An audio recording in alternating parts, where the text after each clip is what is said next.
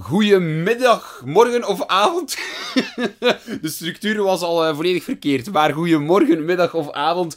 En welgekomen bij de derde officiële aflevering van Kletsuurtje. Ja, voor de mensen die al voor de derde keer vrijwillig luisteren, uh, respect naar jullie toe. Uh, ja, er is iets mis met jullie. Ik weet niet wat, maar toch bedankt. de afgelopen afleveringen hebben ook vrij, toch beter gescoord dan dat ik had verwacht.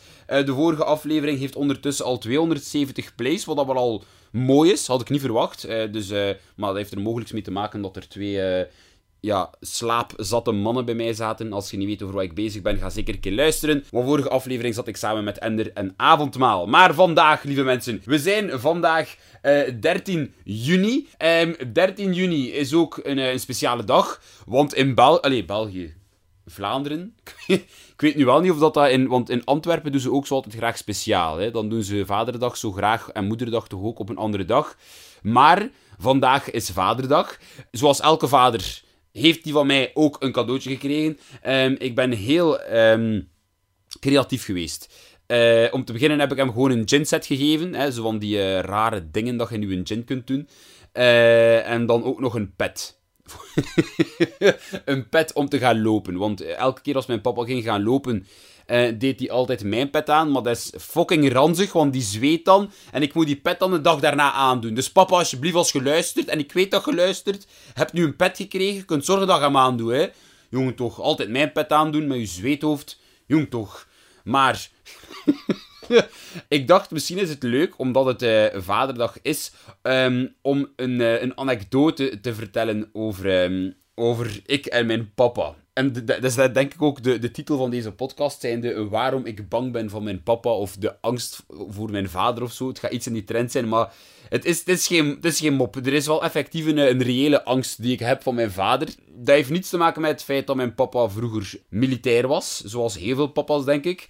Uh, dat heeft er niets mee te maken met het feit dat mijn papa vier keer zo breed is als ik. En ik ben zelf al, oké, nu niet dikke nek op te zeggen, maar ik ben wel ik heb wel een, ben wel breed gebouwd. Uh, dat heeft er ook niets mee te maken dat mijn papa heel veel in zijn leven al heeft bereikt. Uh, en dat dat mij ook intimideert. Nee, nee, nee. De reden waarom ik bang ben van mijn papa is voor een heel absurde reden. Um, en daarvoor, ja, daarover gaan we het eigenlijk ook hebben in deze podcast vandaag. Dus uh, ik ga beginnen met de backstory. Zet u neer, pak er iets bij, pak een, geen boek wat je moet luisteren. Tenzij dat je iemand bent dat kunt multitasken, maar ik betwijfel het ten zeerste of ten sterkste. Maar zet u neer, ook gaat mijn adem zo heel vaak horen piepen, want ik heb weer een astma-aanval, voel ik nu. Ik, ga even in de microfoon ademen en dan kunt je mijn astma horen. ja, ik heb dus weer een astma-aanval. Het zal weer leuk zijn. Dus, de effectieve backstory. Ten Huize Verheijen. Eh, als je niet weet, Verheijen is mijn achternaam, dus Ten Huize Verheijen is bij mij thuis. Wij zijn hier vrij um, free-spirited. Dus wat, wat bedoel ik daarmee? ik draag heel graag uh, gewoon een sweatpants, maar dat is het. Wat bedoel ik daarmee? Ik draag niet graag bovenstukken. En ik ben ook niet echt een fan van een onderbroek. Ik, ik, sorry, maar ik ben... sorry, maar ik ben sowieso niet de enige man. Maar ik ga gewoon graag in mijn sweatpants freewheelie. Dan, heb ik zo nog wat ademruimte. Dan voel ik zo wat de lucht dat er aankomt. Zo... Ja, dat is, dat is heel leuk. Maar dat je gewoon weet van, kijk, iedereen, elke man in Huizen Verheyen loopt zo rond. Dat is mijn sweatpants. Wij dragen geen onderbroek. Uh, voor alle duidelijkheid, als we buiten huis komen of er komen mensen op bezoek, doen we wel een onderbroek aan. Hè? Dat je niet denkt van, wat voor rare mensen zijn dat daar. Nee, we zijn, we zijn nog normaal. Hè? Dus gewoon als we alleen thuis zijn onder, onder het gezin. Oh wauw, ik beklaag het me nu al. Maar um, ik denk een, een, een vijftal jaar geleden was mijn papa aan het rondlopen in de living. Uh, ja, op, op, een, op een, zonnige, een zonnige avond. Um, maar mijn favoriete hobby is mensen lastigvallen. En, en ik ga niet zeggen pesten, maar wel zo wat plagen. Ik doe dat graag, dat is mijn manier van liefde tonen. Dus als ik u graag zie, of ik, ik heb u graag als persoon, ga ik u hoogstwaarschijnlijk veel plagen. En dat doe ik ook heel vaak bij mijn ouders. Um, en op die op die toevallige dag uh, was mijn papa, hij stond met zijn uh, armen gekruist naar de tuin te kijken, dus met zijn rug gericht naar mij. en ik had er niets beter op gevonden om, om ja, om zijn broek af te steken.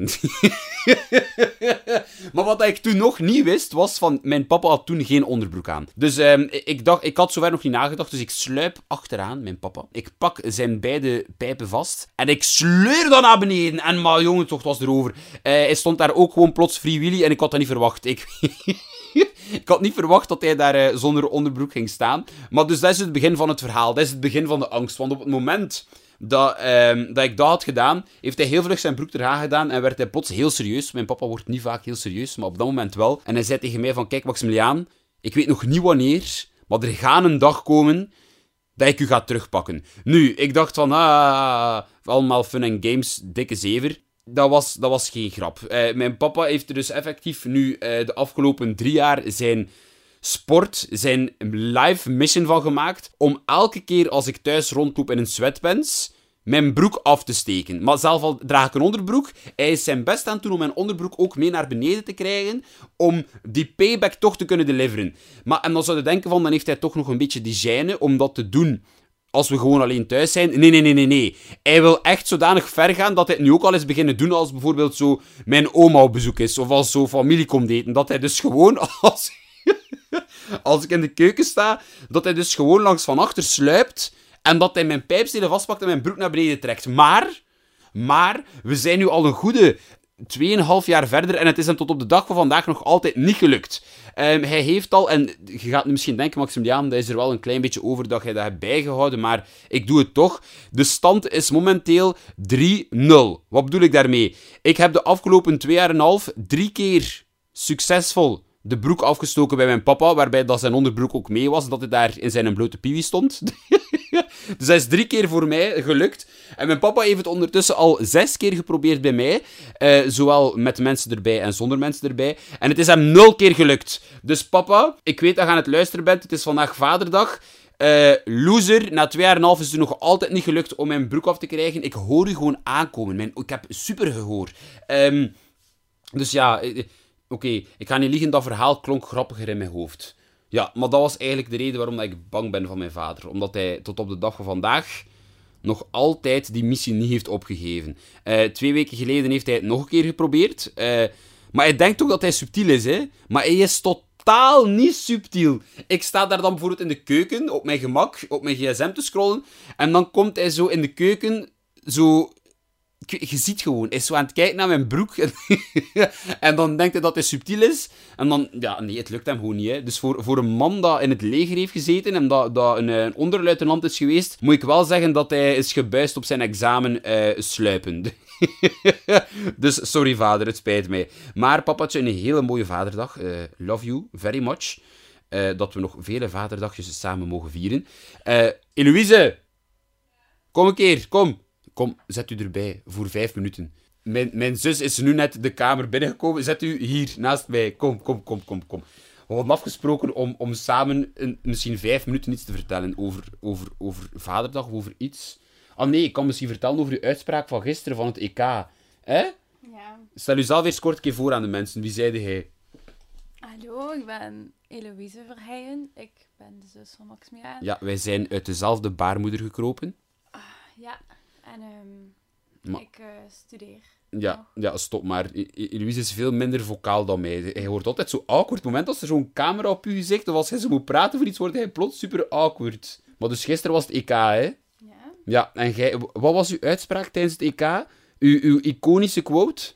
Maar ik ken nogthans veel van voetbal. Nee, nee, nee, nee, nee. Je moet zelf niet proberen verduidelijken. Gewoon zeg uw iconische quote van gisteren. Ik ben de elfde man. Ja, ik ben de elfde man. Eloise, hoeveel spelers staan er op een veld bij een ploeg? Elf. Elf. En jij waart de hoeveelste man? Elf. Elfde man. Heb je iets te zeggen ter uw verdediging of niet? Nee. Nee, het was zondag. Dat gaat niet veel naar de huid komen, precies, hè? Nee, het gaat niet veel naar de huid Nee, je hebt examen binnenkort ik heb ook. examen. Overmorgen. Overmorgen. Ja. Oké, dan mogen je beschikken. Ja. Tenzij dat je nog iets nuttig te zeggen hebt? Nee. Nee? Nee. Oké, ga maar weg dan. Ja, dus als je afvraagt wie dat, dat was, dat was mijn, eh, mijn zus. Uh, vele mensen zeggen dat ik zowel de, de grappig... Allee, ik heb zowel de looks en de brains gekregen. dat is niet waar. Uh, ik heb zowel niet de looks als ook niet de brains gekregen. Maar, um, wat dat ik nog wou zeggen was... Ik ging nog iets zeggen, hè. ah ja, ja.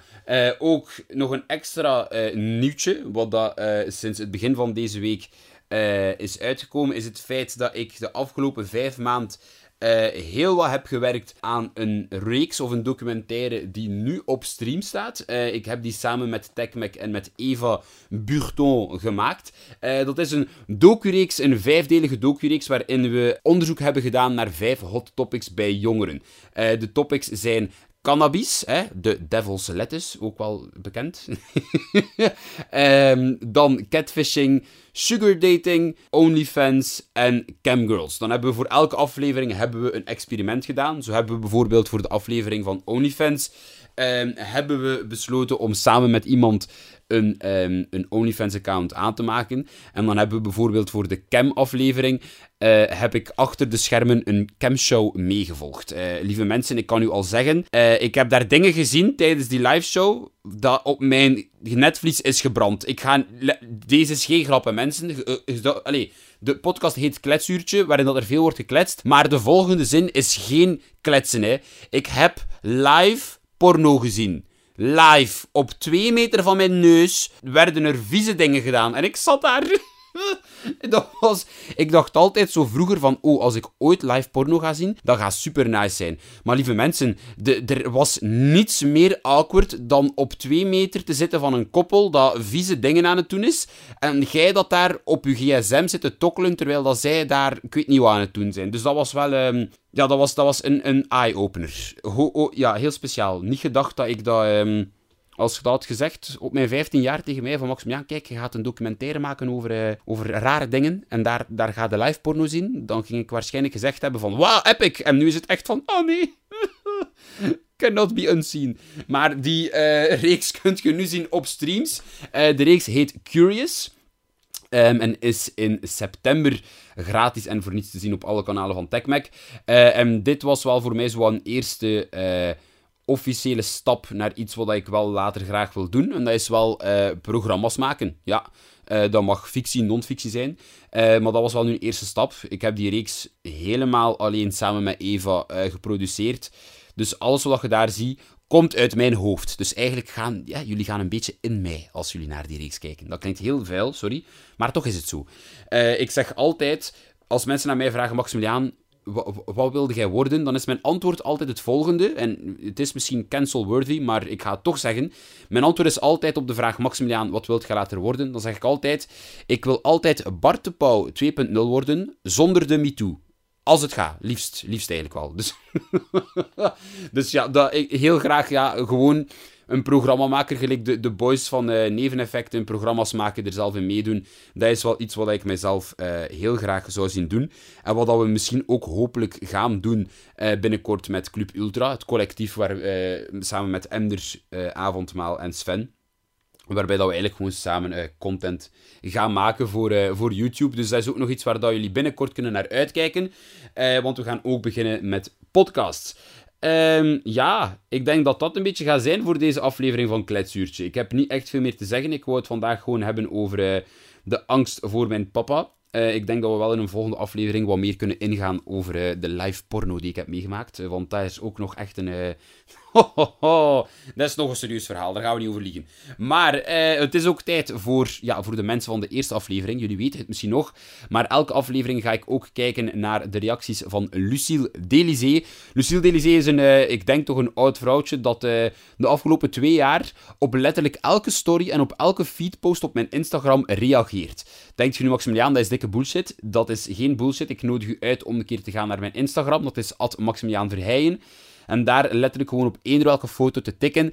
Uh, en daar krijg je dus een, een, reactie te zien van Lucille Delizé. Uh, de reactie van vandaag is... Um, we gaan de twee posts afgaan hè, die ik heb geplaatst deze week. Um, eergisteren heb ik een foto geplaatst voor een samenwerking met Disney Plus voor de release van Loki. Uh, dat ben ik in een, een Victoriaanse outfit en ik ben in het Buckingham Palace op een zetel aan het springen. Um, Lucille, haar reactie gaat als volgt. Cher Maxi, op deze serie ben ik verliefd. Wat een talent. Je kunt zo de rol spelen van Jean Telhom. Wat de fuck is dat? Je hebt de klasse en delicatesse, man. En dat is geen zever. Dus, uh, dus ja, dat was het, hè. Uh, dank wel voor het luisteren naar deze aflevering van Kletsuurtje. Hopelijk tot volgende keer in een gloednieuwe aflevering van Kletsuurtje. Geniet van jullie zondag. Uh, fijne start van jullie week morgen. En dan zie ik jullie volgende keer terug. Vaarwel!